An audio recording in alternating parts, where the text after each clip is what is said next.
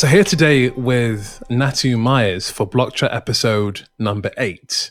Natu is a blockchain investment consultant at Natu Innovations Inc., based over in Ottawa, Canada.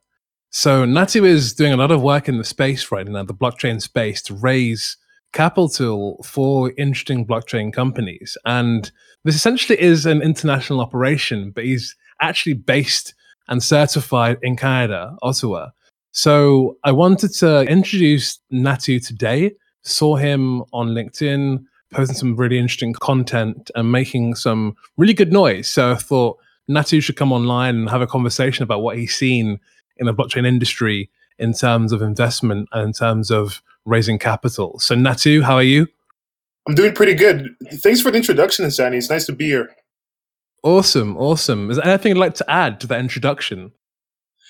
Well, I mean, you got the crux of it. You got you got the core points. Is that you know it's uh it's a journey and it's it's also you know making steps and it's a process to get get uh, you know certified the company, but you know I'm still working with uh, local securities laws to get this uh, you know fully up and running, so I can actually facilitate those introductions. In the meantime, you know I'm making good progress on getting the right pieces in place.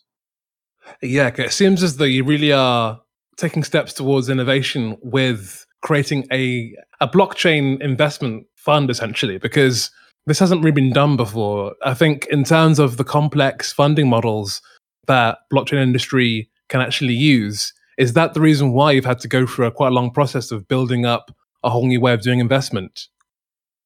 Well, I mean, it's really interesting because I mean, the way that it happened was it was a simple iterative process where you know I didn't come in, I didn't even come in, uh, you know, I didn't come in saying that I was going to even do this. You know, I came in, uh, you know, with with the mentality that okay, I'm going to solve a, pro- a big problem that many people have in the industry of blockchain because that's where people have seen that they need you know my help and you know i've just iterated from you know from from education to to this. So it was an iterative process, and it, I had to take market feedback and readjust my offer until I saw the most valuable thing that I could offer people.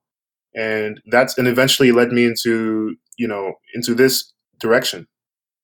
Okay, that's very interesting because you mentioned some problems there. And what are the key problems you were seeing in the industry in terms of raising capital?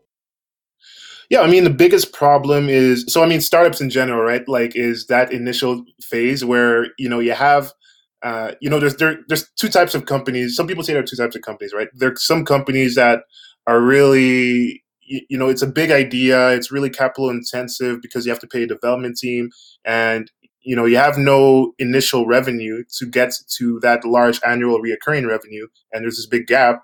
And you know, if if you don't have the money to bootstrap yourself, then you must seek external funding to get to that. Or mm. there are mm. other companies that are more, you know, lightweight and they're more service driven and you know, you have a lot of upfront cash, but the sometimes the you can't grow as big because you know you don't have that you don't get those large investments and so in the first group you know in blockchain in, in particular mm. uh, there's a real misunderstanding with how blockchain works in traditional in the traditional financial sector. Um, there's almost an adversity to it, and those who aren't adverse are really curious. And so, you know, that's part of the reason, especially during the bear market and the complexities, why there is a lapse and a lack of investments uh, heading towards the good companies in the blockchain space. Mm. Okay, so what do you think defines a good company in the blockchain space? Well, I mean, first off, you know, I'd say that it has to solve a problem that many people have, right? So it has to be, you know, it has to solve a problem. It has to be, you know, from a business point of view, it has to be able to solve this big problem, and in doing this, be a viable business where it can generate returns, yes, and the the, the fact that the problem is being solved has been proven by either different participants, you know, by different um, smaller versions of the project. So basically, there's proof of it actually working as a proof of concept from a business point of view and for actually solving the problem they claim to solve. So that's one of the biggest things. And a lot of people, you know, seek the capital and seek these things, but they haven't built a project that has been proven to do such things. So I mean that's probably the biggest one. And you know, in talking to a lot of these VC firms, yeah, people like it when um, you know if it's a bit later stage, if it's proven to be able to solve such problems.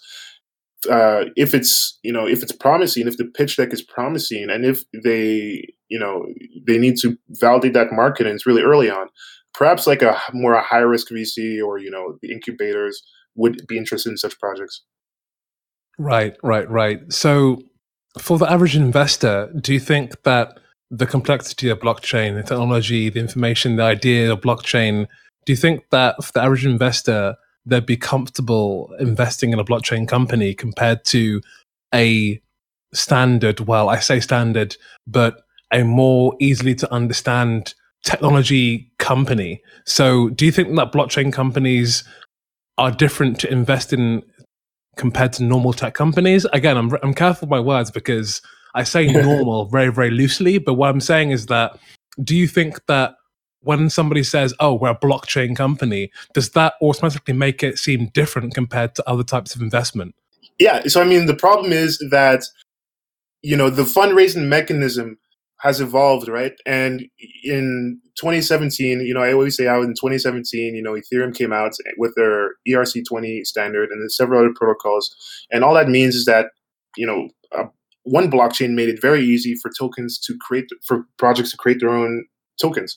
Mm. So this has been used as an alternative fundraising mechanism that isn't regulated. And, yeah. you know, from there, it's really when people say blockchain companies looking for investments, people aren't sure whether you're talking about you know a traditional fundraising round venture capital yeah. or if you're talking about initial coin offerings or you know if you're going through the sto routes, i.e a regulated version of an ico or you're going through an exchange initial exchange offering which is the same as an ico except that the exchange kind of facilitates a, a lot of the listing and the control over the project for a certain amount of time so you know that adds to, to the complexity I would say probably most of all. Yeah, for sure. Because I think that we all saw what happened with the ICOs in 2017, 2018, where there's this big, massive money just being pumped into these very interesting small companies with interesting pitch decks. And then you see everyone go away and, and buy Lamborghinis. I think the SEC, a lot of these regulatory bodies have been thinking more carefully about how, how to actually raise money in a safe way for the investor and in a way that the company is then going to be liable to actually take action to deliver value. And it seems as though this IEO is an interesting concept and seems to be taking a lot of that complexity out of the investment process. Is that correct? Yeah, to, to some extent. I mean, you know, like I've been, you know, I've been approached by a lot of companies doing IEOs and and and tell me how they work. So I mean, you know, a lot of it would be, you know, some have very high standards uh, in regards to the projects they accept. It's, kind of like a vetting process, and others, you know, have a high fee. And what kind know, of fees in general? What kind of fees are we talking about? Well, I mean, you know, I've seen some companies that have. Let me think. Top of my head, 100 BTC. Yep, 100 BTC. Wow. It, it, there's a range, like really big range uh, to five BTC. And this was back in, well, I mean, this is now. Like, I know companies that are doing anywhere between five BTC to 100 BTC. Like, so I mean, you know, some of that goes into, like, it's so complicated, right? Because some of that goes into, you know, the market making that the, the exchange would do mm. in kind of moving the price. Some of them just go down into, into just a fee. So, I mean, it's, it's a mix. And, you know, considering the, the hype associated with it, I don't know how sustainable it is because you know, if blockchain projects are to be, you know, trusted and all of that, then uh, and people are worried about exchange hacks and about the centralization of leaving your coins on exchange with Quadriga here in Canada happening, then um, yeah, it's hype for now. But I don't know how the problem of decentralization will be solved with that. Yeah, sure. And just for our listeners, 100 BTC fee to list an IEO equates to roughly half a million pounds in, in the UK um, you know, about six hundred thousand dollars. And would you like to also elaborate on the Quadriga issue that happened in Canada? Absolutely, yeah. So I mean, you know, the owner of Quadriga, you know, reportedly went to India, and Quadriga is a cryptocurrency exchange, so a place where you buy and sell cryptocurrency. And you know, he had access to the cryptocurrency wallets in the exchange because when you use an exchange, uh, you know, you don't own the something. So you have a private key and a public key for every cryptocurrency that is on exchange normally, or that you every cryptocurrency right has two keys, Yeah. private key and public key. But the exchange has access over private Right. keys. Hence why exchanges are really vulnerable to hacks. And in this case, Quadriga's CEO actually reportedly died in Yeah. India, and he had access to the private keys. And the company is declaring bankruptcy. And uh, people are pe- like, I know somebody. Well, I don't know him, but you know, somebody lost uh, two hundred thousand Wow. of his life savings. So That's scary, isn't it? Yeah, that is really scary. I mean, Yeah. that's the inherent risk, isn't it, when dealing in this industry? Is that you know a lot of this isn't regulate isn't regulated and isn't insured. So when you know someone dies and loses all the public private keys, and and of course it's tragic and horrible, but because people can't insure their capital, what do you do in that situation? Yeah, I mean, you know, people, you know, people in my network are always saying how if if the there's a quote and it's like if you don't have access to the private keys, it's not really your wallet. And um, it's really interesting with the power that is being all the power of the of the cryptocurrencies being launched via IEO, initial exchange offering, on an exchange. How so much of the power goes into you know a subjective kind of um, opaque process of listing these coins which it kind of is contrary to the whole points of blockchain and decentralized radical decentralization, which is really yeah, funny. for sure. Yeah, for sure, because that doesn't really make it decentralized if one exchange has all the capital, and all the power, and all the and all the coins regulated, you know, regulating them themselves. That isn't actually decentralized. So, is there a better way of doing things? Do you think? Well, I mean, y- you know, I always like to, looking at Decred and VeChain and looking at how they have a governance structure. So, I mean, VeChain and, and Decred, they're two cryptocurrency projects that I always refer people to when talking about good examples of decentralization because there's a really clear voting process that goes into, you know, based on how many tokens you hold. Mm. so cryptocurrency token, you're able to uh, openly vote and openly discuss and openly have a stake in what decisions are made in the public. So you can determine prices on things, what gets listed uh, in a very open way. So I mean, if an exchange was uh, built from the ground up with this kind of uh, you know approach, that'd be really interesting. Yeah, for sure. But of course, there still could be whales that buy lots and lots of tokens and then make it centralized. Yeah, no, it's it's fascinating. I, like the problem of decentralization, you know, I go I go back and forth because you know different ways of validating blockchains, like proof of stake, make it so that the more tokens you hold, the more power you have. So how do you disincentivize somebody from just having the most amount of tokens in that scenario? Uh, people have done se- several things, but you know, it's really uh, it's really interesting how it's like um, Animal Farm, right? Maybe we're going back to the, we're going to go back to the old cycle. Who yeah, knows? for sure. And so, in terms of projects, then, have there been any projects that you've found particularly interesting that are really pushing the, you know, moving the needle in terms of the blockchain space? Because I was speaking to a gentleman recently, and he's actually an investor as well, and he seems to think that blockchain companies, for the sake of blockchain, don't actually or may not actually confer much value. Rather, he looks towards companies that invest, that actually implement blockchain in, invisibly and are just companies as opposed to being blockchain companies. What do you think of that? Oh, so you mean he invests in protocols, not companies, is what he's saying, right? Yeah, essentially. Yeah, I mean, you know, I, I understand what you, what you like that approach because you know I've seen three mega trends in this in this whole industry based on you know I started by making reports for uh, for groups of day traders and swing traders via a company called Unify, and uh, they do this in a non-advisory SEC compliant way. So I mean, you know, based on all of the reports we've generated, I'd say there are three mega trends, and one of them is um, you know, solving the quote unquote blockchain scalability trilemma. So, long story short, uh, making blockchains better and faster, more decentralized and secure, and making it non compromise. And, you know, I've also seen projects that are trying to solve the problem of interoperability. So, I mean, helping blockchains connect to other blockchains. Mm. And third trend, I'd say, what is the third trend? I'd say just overall user friendliness. Uh, so of those three mega trends, I'd see the top, just find the top contenders in all of them. And I'd say for the example of scale, I'd say one example that's good is, you know, Aeternity is a good example. So, I mean, that's an interesting project that tries to address all three of these things. Aion is also really interesting because you know they focused on interoperability, but then they shifted more towards user friendliness re- recently. So I mean, yeah, just look at the projects that are the top of these mega trends that you're seeing amongst the blockchain projects. Right, right, right. So in a nutshell, interoperability, user friendliness, and security at scale is that the three trends that you're trying that you're seeing are being worked towards in terms of building new solutions yeah and then the last point is more like um it's like a tr- it's like a trio of uh, scale security and speed.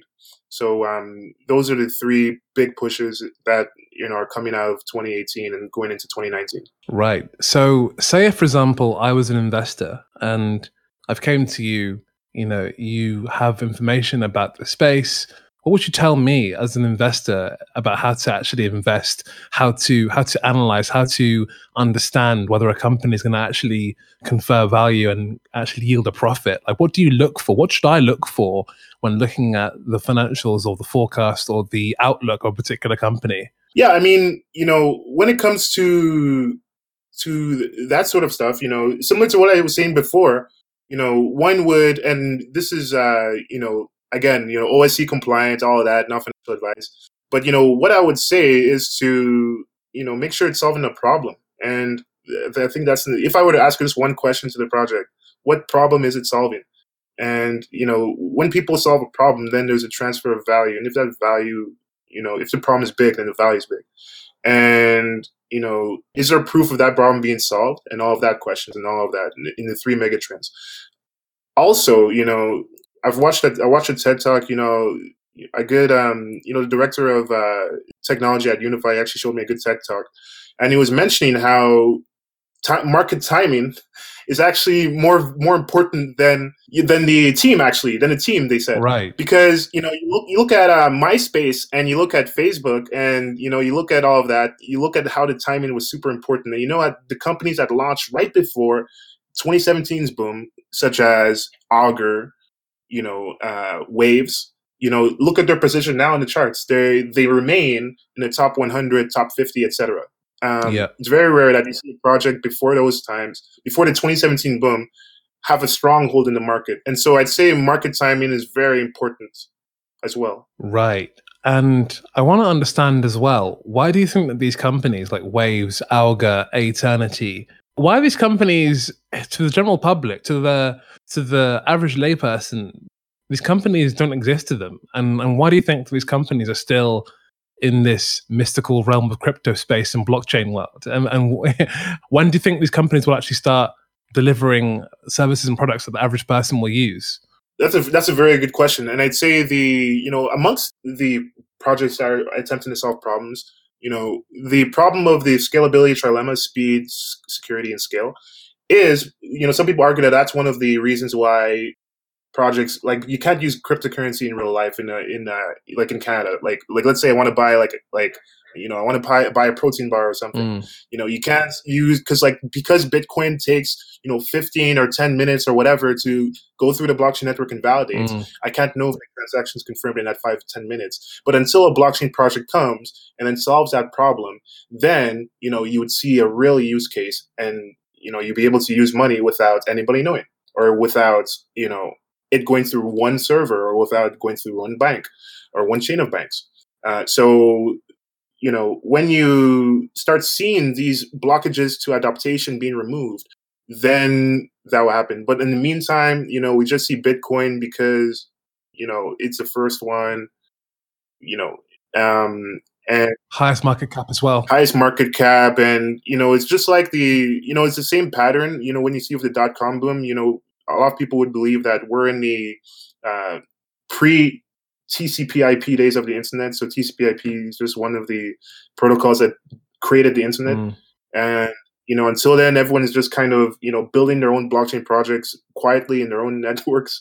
But until it goes mainstream and those big problems are solved by a valuable company, then uh, it will remain this way.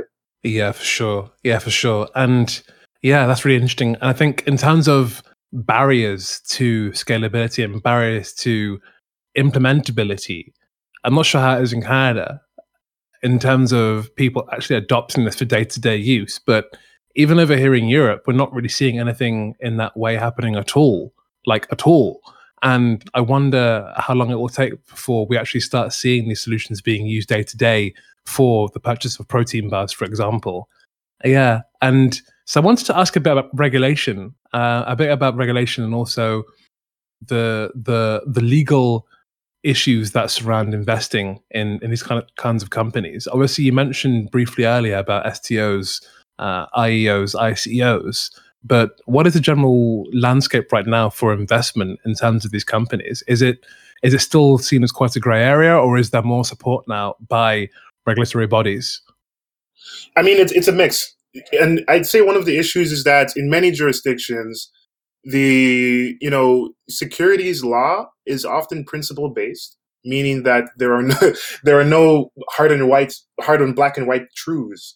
But you know, uh, I'd say I'd say when it comes to ICOs, you know, here's how it works, right? There are security, so people label it as either security tokens or utility tokens. And security tokens are cryptocurrency tokens that are a security. And now, what's a security? What's what's a security? Well, I mean, you know, when when I dug into this, it was like, oh, it's any assets that has to be regulated by the government. Mm. So like real estate, you know, equity, etc.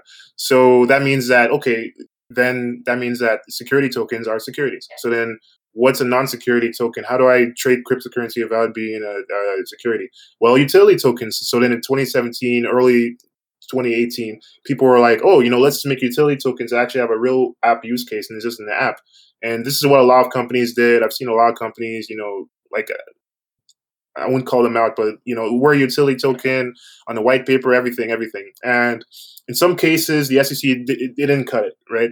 And now, what then? What happened was people started immigrating to uh, STOs.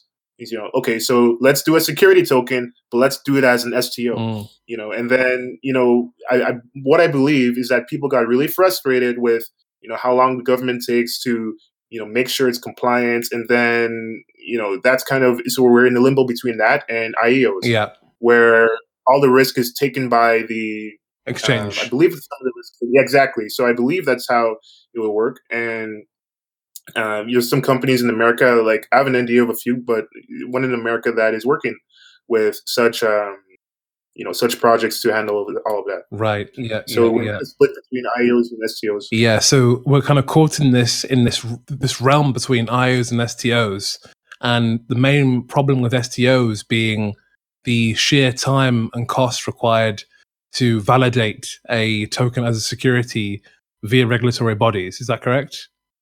That's part of it and it's just the overall you know the complexity of making sure it's compliant. People just run away from that and um, I, I, think people should be open to regulation if you want it to become adopted but the reality is that yeah i've seen i've seen you know venture capital firms and everything run, run away from the, the concept of stos right yeah and that's that's the reason why you're doing what you're doing right? That's that's essentially your work is trying to facilitate trying to make investment into blockchain companies more attractive to vcs is that correct yeah, and you know, I've run into a, a, legal blockage myself because you know I, I got you know eight groups of investors, you know, over seven billion in assets under management, including their groups, everything. So I mean, but you know the the companies were on the other side, and you know I was like, oh, I could connect them, but then it's like, wait, I can't because you know this is serious. You know, go through the regulator, right? Mm. And so that's because it, it's a mix. Not only because it's a mix of equities, it's because you also have you know cryptocurrencies as well which in some jurisdictions are regulated and some there aren't and some they're utility and some they're not. So it's might as well just do that right? And so that will add some friction in people uh, moving forward with helping the blockchain industry i believe. And you know it's just a matter of going through that friction. Right. So i think i understand this now. So we're saying that because of the nature of blockchain companies with tokens and securities and the time taken to validate to make the token compliant and the risk that comes with blockchain companies and the non-adoption of blockchain companies products and services and just the general uncertainty and this gray area-ness that comes with the investment type in terms of blockchain company this makes all of that unattractive to conventional vcs that have conventional methods of investing in tech companies. Is that what we're kind of getting at here I believe so, and I, I, believe you know you, you have a small outlier it's funny I say outlier because there's actually a venture capital company called Outlier Ventures. Nice. And there are several that are, you know, I believe that they've they've transcended all of this and they have, you know, jumped right in and looked at different protocols, uh, you know, like, you know, origin protocol, different protocols, and they've invested in them uh, because they have the necessary relationships and they know they, they understand to get it. They basically they watch this podcast in advance to get it and they they have uh, they're investing. And this i believe that kind of like you know you know this these are the, the species of venture capital companies that will win if blockchain is to become what people believe it can become. Yeah for sure. And for example the likes of outlier ventures they're thinking bigger picture they're thinking more about the protocol itself and you mentioned that word exactly. a couple of times now and yeah, I think for listeners, it's good to differentiate and make clear what a protocol is versus just the company. Yeah, no, absolutely. So, I mean, you know, all this is just code. Like, all this blockchain stuff is just code, right? And, you know, when, like, here's a good example. So, there's one called, what's a good example? So, there's one called Zero X Protocol. Is it Zero X Protocol? Oh, no, Raiden Network is a better example. So, Raiden Network, uh, so Ethereum is a bunch of code. And the thing is that the bunch of code, you know, it has no there's no jurisdiction nothing nothing so what people did they built a foundation a non i believe it's non for profit i'm not sure so i'm not going to say what it is but a foundation to kind of you know to say okay who do i go to if this happens and you have a company and a foundation but the ethereum is the protocol so the protocol is the code right and so that's the difference and the value of the blockchain is different than the value of the company mm. right and that's basically it. It's just a bunch of code that the foundation, you know, will be responsible for voting on who writes the code, who does this to the code, and the the key is a separation between the the code and the company, and because the, co- the code is the one that is the thing that's making the tokens. It's a place where and tokens are sent out, and there's a market with them. Uh, an example of a good protocol will be Raiden, that was another protocol that improved upon Ethereum by making it faster. And so an investor would see that and get a lot of Raiden network tokens. Um, so yeah, or get a lot of Ethereum tokens, right?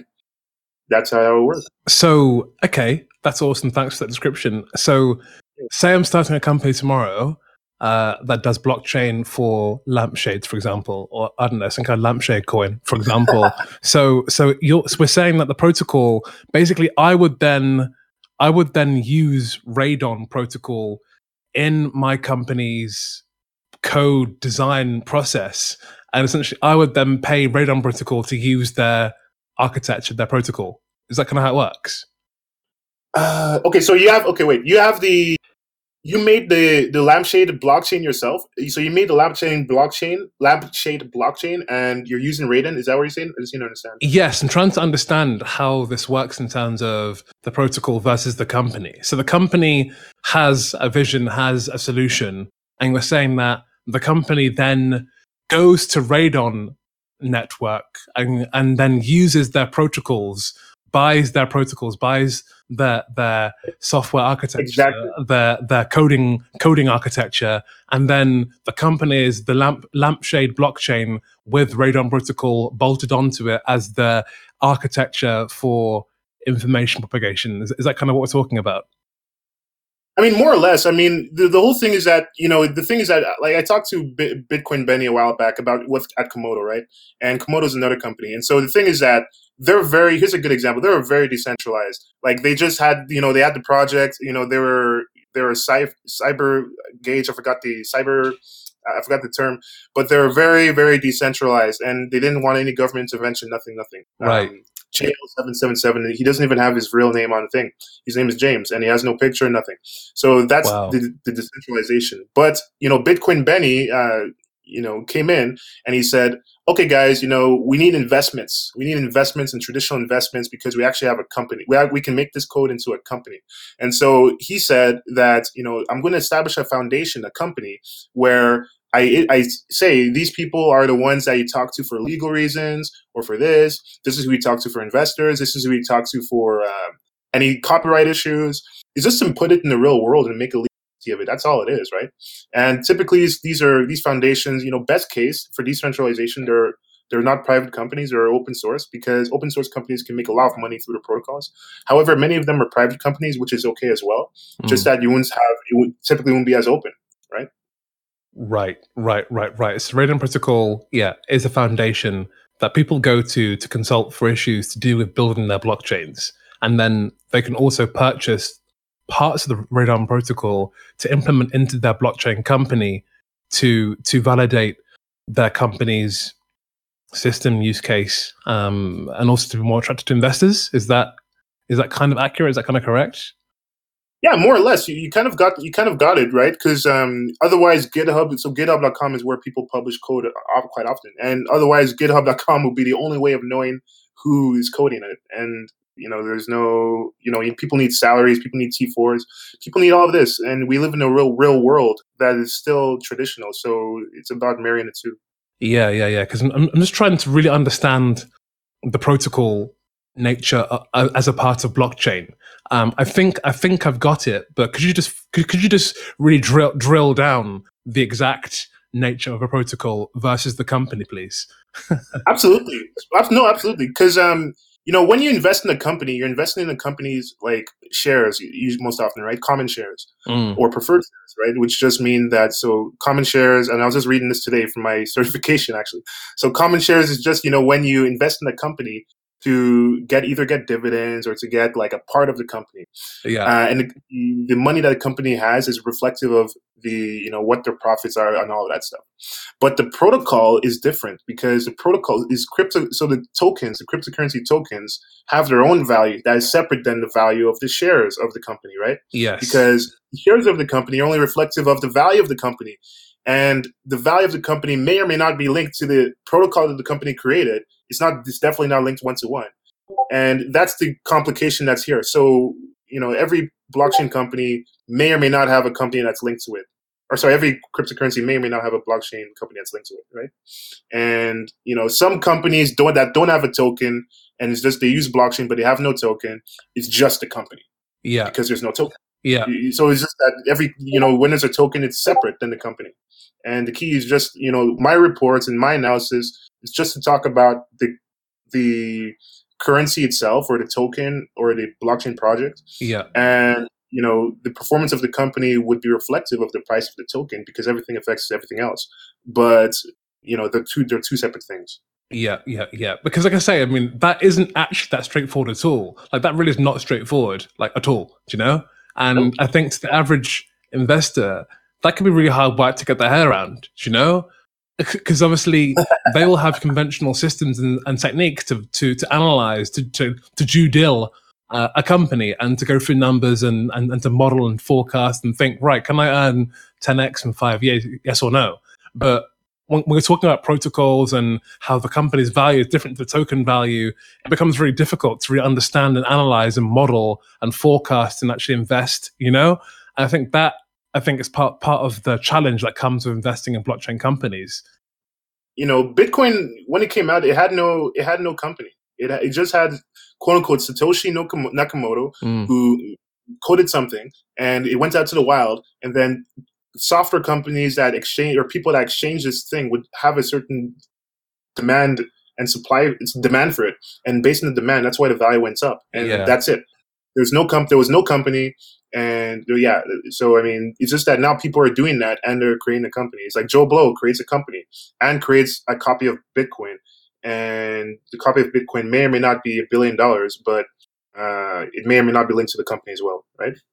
Yeah, sure. Yeah, yeah, sure. That's actually very, very interesting, isn't it? It's really interesting that kind of double layer effect of the blockchain space and the companies because you have the companies and you have the tokens, but they're actually mutually exclusive, but they're kind of also linked together because the actions that the company takes affects the tokens price and tokens price affects the company's actions. Um, so there's, there's a definitely a link there. Do you have any examples of cases where there's been real mismatch between the company's value and the token value? Yeah, I have one. So I mean, you know, lawsuits are a good example, right? Because um, so one that affects the company and not the token. Well, I mean, you know, when you have when a company has a lawsuit, uh, which are very common, like you know, you, you have Tezos, and I'm not calling these companies out. I'm just uh, going over history. So you have, you know, Tezos, for example, and and what was another one? And I believe Augur had some media trouble, and you know, a lot of these companies are not publicly trading, mm. anyways. They only have private investors at most. And so a lot of the things that go on in the company may not be reflective of the network. So Augur had, you know, Augur launched their tokens and their prediction, uh, what is it called? Prediction market. So a long story short, people bet on future outcomes, right? And what happened is that, you know, not to get political, but people started saying, oh, um, you know, Trump will get assassinated and stuff. Uh, what do you think? Yes or no? So that started happening. The Augur, the foundation, the Forecast Network, I believe Forecast Foundation is they clearly said. So if you check it out, they clearly said that we are not Augur. We, you know, Augur has is a decentralized group of uh, of people, and found Forecast Foundation is just a company. So they, you know, just to remove their liability for what people post on there, they mm-hmm. did that. And the reason why was because it's decentralized, meaning there's no censorship. People can say whatever they want, and it's just software. Yeah, sure. So that's kind of the separation. So, you know, when it goes into legal matters, just to say if you're making it decentralized and censorship free uh, and you want to keep an open foundation, then that distinction has to be really clear. All right? Yeah, sure. Yeah, definitely. That's really, really important. And yeah, that, that really is quite interesting because I think that's also, again, the nature of decentralized companies is that nobody is responsible, the network is responsible. And how do you allocate liability to a network of of decentralized people across nodes across the whole globe. Um, so yes, that is both the strength and weakness of decentralized companies in the blockchain space in general. Is that it's beautifully uh, decentralized and open, and and you can have this exchange of value without regulation but at the same point in time, there still is a strong argument for regulation and being responsible and taking ownership of actions that take place on the network. And it's really interesting. I think this, obviously this hasn't really happened before. And I think that that's the reason why there's so much interest, insecurity, excitement, anxiety that comes with companies, investments in, in this space because we are really, you know, moving into uncharted territory, you know?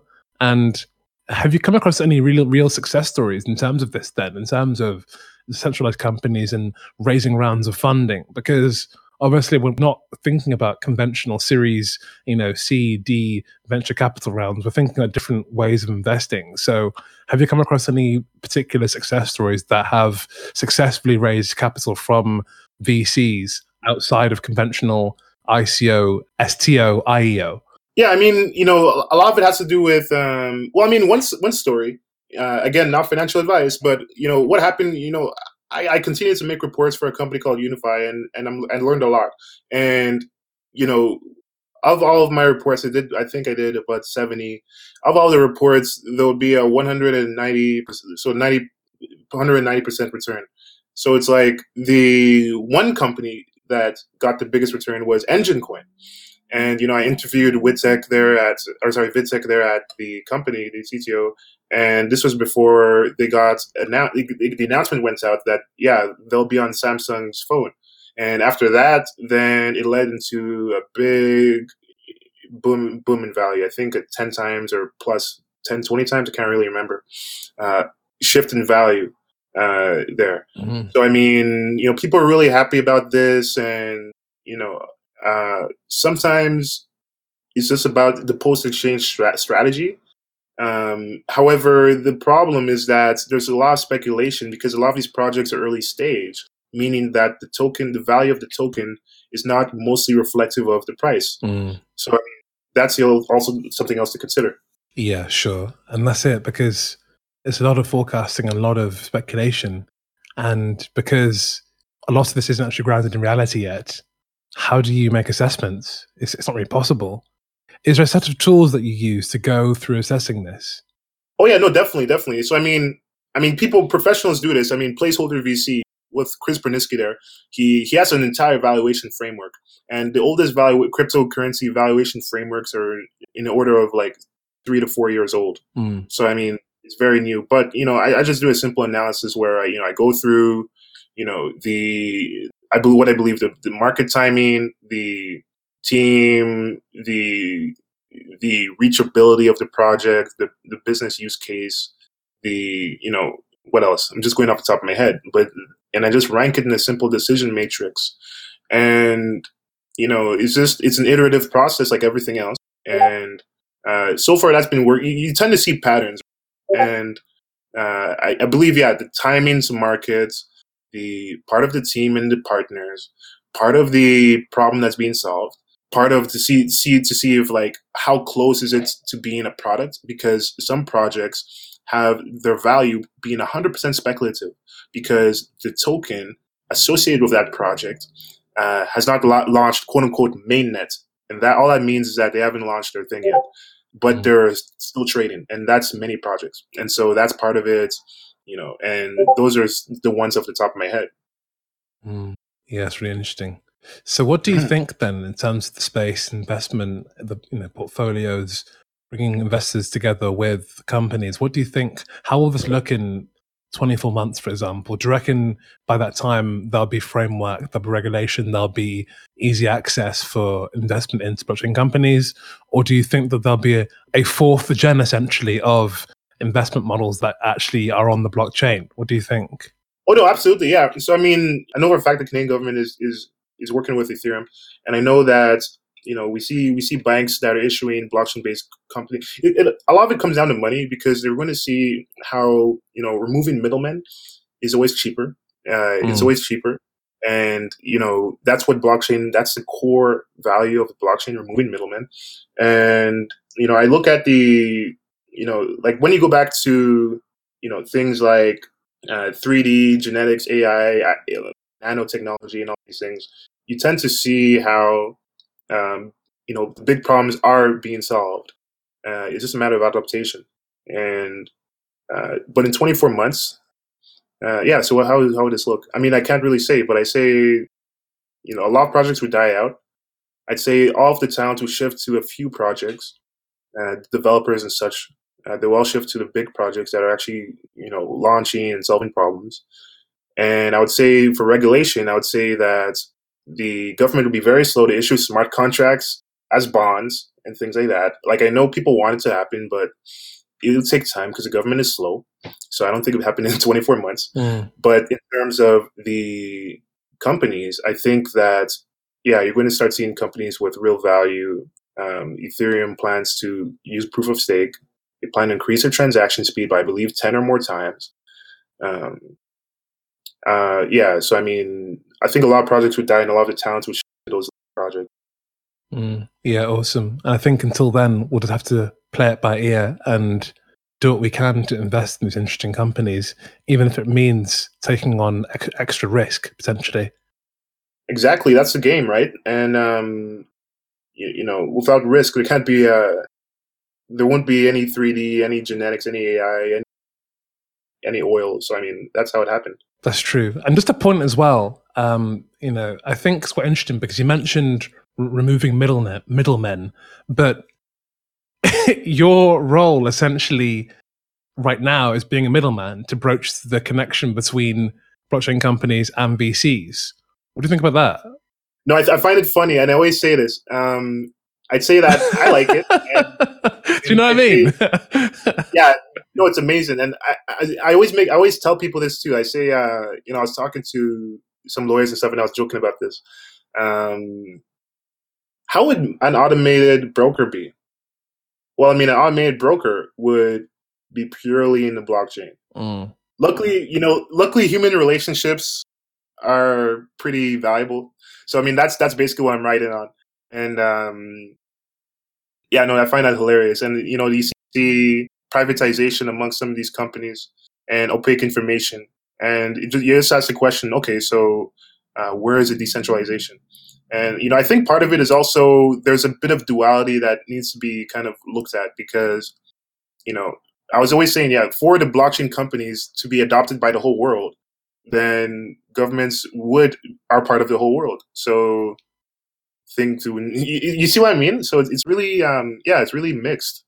on that end. I'm just thinking because if everything was decentralized and government still had a role, essentially governments would just become nodes peers yeah. peers peers on the network that have lots of lots and lots and lots of coins essentially do you know like like basically if they were able to influence change on the network they basically would just be nodes that have large amounts of coins that can then make decisions essentially and then if they have enough coins it then becomes centralized again yeah i mean the, us treasury could what if the us treasury just buys all all the freaking Bitcoin on Binance or whatever, right? Or yeah. buys all the bit, buys all the, or, or buys some small protocol, then, and and you, you know when you look at Pareto principle, you look at, you know, uh, the the the movements of people around the world.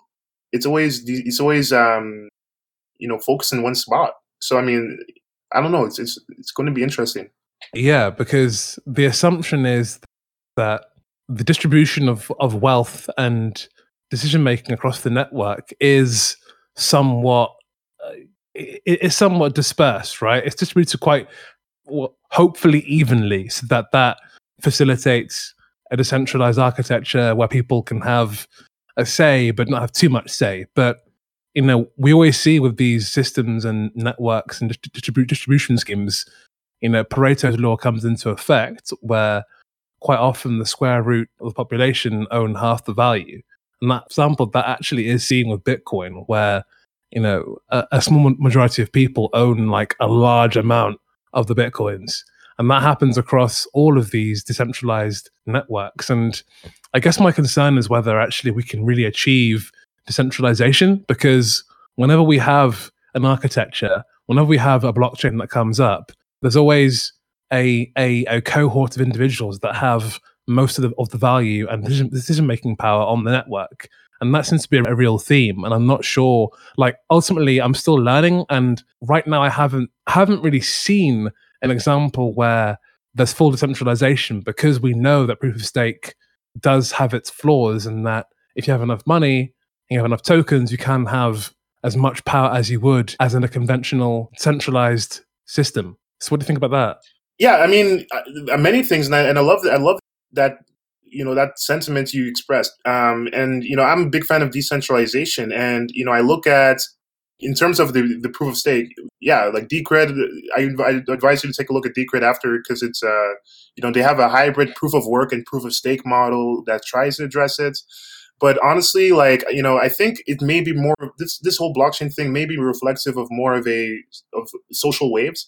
You know when you look at you know the invention of the printing press you know so that you know instead of the church having all the power you know you could have it so that you know people could you know freely go out and read whatever they want and re- read read read uh, you know scriptures for example and interpret them as they desire so that was a form of decentralization and you have you know open source where you know rather than private companies coming in and making all this stuff you have private companies where people build on each other mm. uh, you know you have these different social waves throughout history where it's like oh you know like the french revolution you know you guys have all the power you know and I look at all these things and it's like perhaps this is just a social wave, and um, I think it's it's probably probably the truth sits somewhere in the middle, uh, as with many things, where you know there is a hybrid because you know a lot of the a lot of the greats always creates uh, you know they always have capitalist um, mentalities you know who create these large companies and some of these companies are in blockchain um, you know, so I mean, it's it's a it's a bit of a uh, I don't like a kind of like an anti pattern. It's hard to explain, but yeah, there's a bit of both in this. Yeah, I, I actually understand that for sure, and I think looking through history, I also see a pattern patterns emerging where there seems to be this gathering up of material and resources and power. It gets to a certain limit, and then people push back essentially and then power then is distributed across across the peers in the network or across society or across france for example you know as an, as an example in history. And then there's a, a reconsolidation of power in, in new forms and in new ways. And it seems as though this literally is just a kind of a trend amongst across societies across time that power is distributed it then kind of gathers up and becomes consolidated. It then becomes centralized and focused. There's a pushback, a destruction. It falls out, redistribution of power, wealth, and resources, and it happens all over again. And again, I, I'm not sure. I don't know. But I wonder whether the race decentralization is another form of that cycle done in a different way. I don't know, but when I when I look at the the landscape of companies and tokens and what's happening out there, you know, we have a capitalist regime that seems to be working relatively well, where people are able to compete to accumulate resources and power and wealth and then become centralized. But obviously, when some individuals or some groups of people gain too much wealth, too much power, too much resources, that's when there's that inversion which takes place and that's redistributed again. And then new projects, new companies start up. So I think, I'm not sure what I think really, but this is what I'm seeing. And it seems that you're also seeing a similar thing, right? Yeah, and you know, there's also the transparency aspect where people were frustrated with the lack of transparency, and then open source came up, and a lot of the blockchain leaders are open source fans, right? Mm. And here's the paradox of open source: is that yeah, everyone can code it, but to code it, you know, the people that are trusted the most are the people that code it first, and the people who understand it are the people who can code, and the people who can code, you have to know the language and you have to know the, you know, how the class was designed, how the architecture of the code was designed to actually work on it. So, I mean, you know, that's the paradox of open source. And that's a paradox of blockchain because 99, like 99.9% of these blockchain projects are open source. So, I mean, the thing is that, yeah, it's supposed to be like me and you, we can read, we can read Bitcoin's code, we can read Ethereum's code right now and go into GitHub and even look, but it's like, uh, you know, if I want to issue my order of I want this to be decentralized, I'm probably the one and making it happen. I'm probably the one that owns most of the tokens, mm. uh, which is interesting. So yeah, yeah, it's the same thing again. It's that Pareto distribution of power, wealth, and resources. Because again, with that open source example, there probably is a small cohort of people across the whole network of peers in, in that particular network that know how to actually do do those tasks and, and read the code and build and design it. So it essentially is the same thing, just rebranded um, yeah, uh, that's kind of interesting. We're kind of like diving into the philosophy of decentralization and open source now, but it's interesting how we're kind of uncovering the fact that this distribution of power, wealth, and resources seems to proliferate across this architecture as well. And um, I'm interested to see how this will play out over time, and if we actually ever will, if we actually ever will achieve decentralization, because to organize society, you have to have decision makers. We have to have people that make decisions, people that have responsibilities and liabilities, and people that actually create value. And I wonder how that will, how those roles will evolve over time.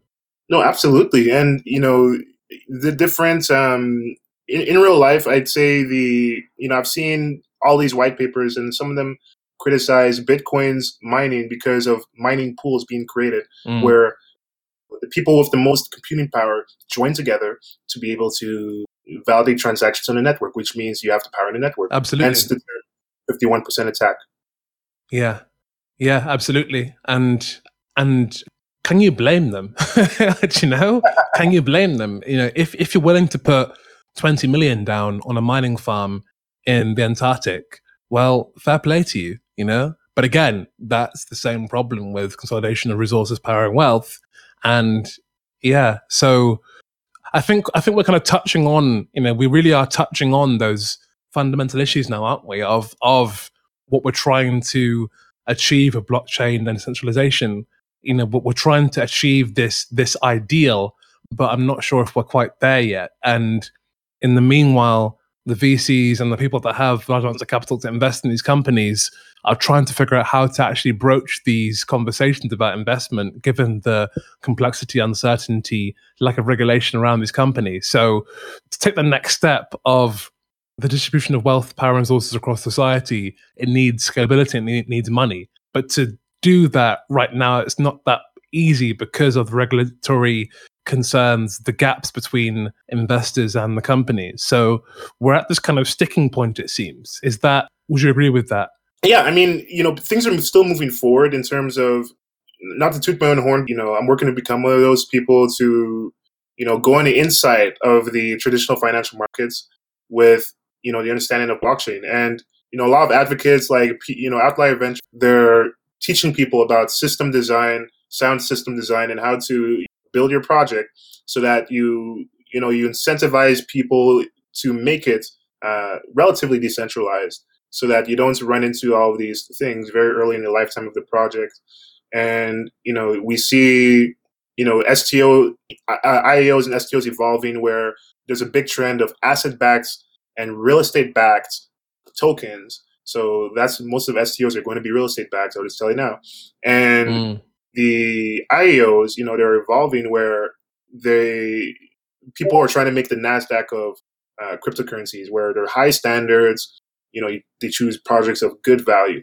So these things, along with most importantly, blockchain projects getting closer to solve big problems, will be the determinant of how far things happen, how much things go, how far things go.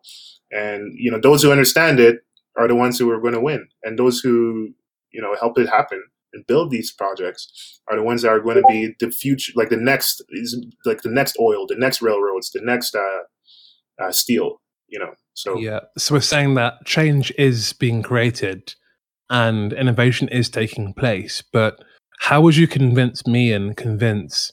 Well, I'm not saying I'm skeptical, but given the trends we see across society in terms of wealth, power, and resources, given the trends we see in centralization and decentralization, how would you convince a person with that mindset looking at this landscape, thinking, well, it looks kind of the same as the previous model?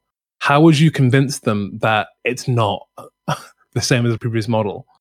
Well, I mean, what's funny is that I was actually thinking if it is, then I think that's the beauty of it too, in a way, because one, it may be getting us slightly closer to it. And, you know, two, it, you know, look how well the printing press did. Look who won the French Revolution and look who, you know, went through, you know, look what open source has done. It created Linux. So, I mean, mm. you know, if it's, if it's one of those, another one of those, then I think it will be good because it will, it will be that next form of value. Like look at Uber made kind of a decentralized network of taxi drivers.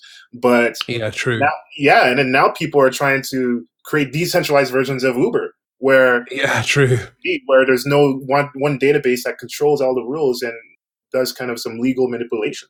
So I mean, you know, maybe it's another iteration, maybe it's not a one stop shop, but uh, you know, maybe it's just like a, the new car or a new iPhone. It's like a next iteration in that step. And secondly, you know, the purposes of blockchain are multifold. You know, you have the ideas of transparency where things are more transparent, even more transparent, because you can actually see the database and people have to agree on what happens in the database. And you see, you know, iteration when it comes to finally, uh, what is it? When it comes to middlemen, you know. So I mean, you send a transaction to somebody, or you you have like your lampshade company, and you're tracking the supply chain of the lamps. You want to know, you want your customers to know where the lamp's going. You know, is my food being tracked well, etc. And so those problems of customer trust uh, will be solved. And so I think it's just a, you know an iteration.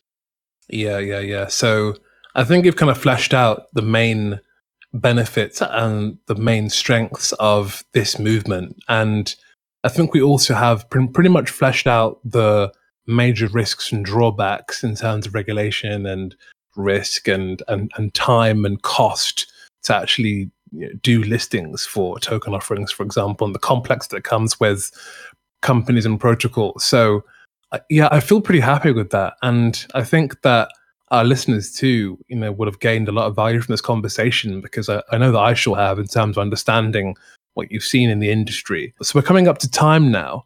Is there anything in particular you'd like to say or points you'd like to address um, in regard to our conversations thus far? Well, I mean, I mean, first off, I just want to thank you for having me on this Like, really, really nice change up, you know, talking, discussing with you and really, really insightful questions. And, um, you know, I also want to just say that, you know, blockchain companies uh, in need of funding, you know, I'm still here to help. Feel free to hit natsuinnovations.com slash funding. And, you know, you know, when the license goes through, I'll send out the the, the services for you. Um, but for now, just, you know, submit your company information and then we'll be in touch when the time is right. And, you know, I'm just working on, you know, building, you know, a compliance network of investors and I'm still working on that. And I have some big plans to automate how I, like some of these investment, investor attraction methods. So yeah, going into the next year, that'll be really big. And um, I look forward to seeing if this bull run is a false flag or if it's real. So that's pretty much where everyone should be looking right now. Mm. So just um, again, thank you all for your kind words as well. Um, just thinking the bull run, what pointers, what key metrics are you looking for to indicate that the bull run actually is real and not a false flag? I mean, one thing is, you know, I, am uh, you know, I come from in terms of looking at these patterns, you know, I come from more of the fundamental analysis approach rather than the technical analysis approach. But you know, one VC firm, uh, if you check out Kintaro Capital's website, they have a good technical kintarocapital.com with a with a K, K I N T A R O capital, and yeah. It's, I mean, they have a good technical analysis piece, but personally, you know, cool. The intelligent, the book, The Intelligent Investor, going back to the old school, is that they say that the market is always you know, an emotional man. It's always extremely biased. And what I'm doing, I'm just looking at the market sentiment and trying to determine, uh, yeah, like what is the market sentiment? And when the market sentiment inflects, uh, then that's usually good. So I mean, it's just a matter of watching people's uh, sentiments. And there are a lot of good tools. You know, there are some AI tools out there for free, and there's uh, what's it? Buzz Buzz uh, Sumo is pretty good. So there are a lot of tools out there to see the market sentiments, and sentiments often, you know, tends to reflect mm. people's activity. Mm. Yeah, for sure. Yeah, that's very very interesting. So again, thank you for your time, Natty. It's been an interesting episode today. I think we've covered like a lot of ground, and I think that got a lot to think about now. Let's catch up in 18, 24 months' time and see where you are with Natu Innovations. I think it'd be really, really interesting. Yeah, that'll definitely be interesting. I wonder where I'll be. Crypto moves fast, so it's been nice having you, you on uh, and talking with you right now. It was really fun. Wicked. Well, good luck with your journey, and we'll catch up soon. Cheers, Natu. Thank you, Sani. Have a good one. Bye bye. Cheers. Cheers.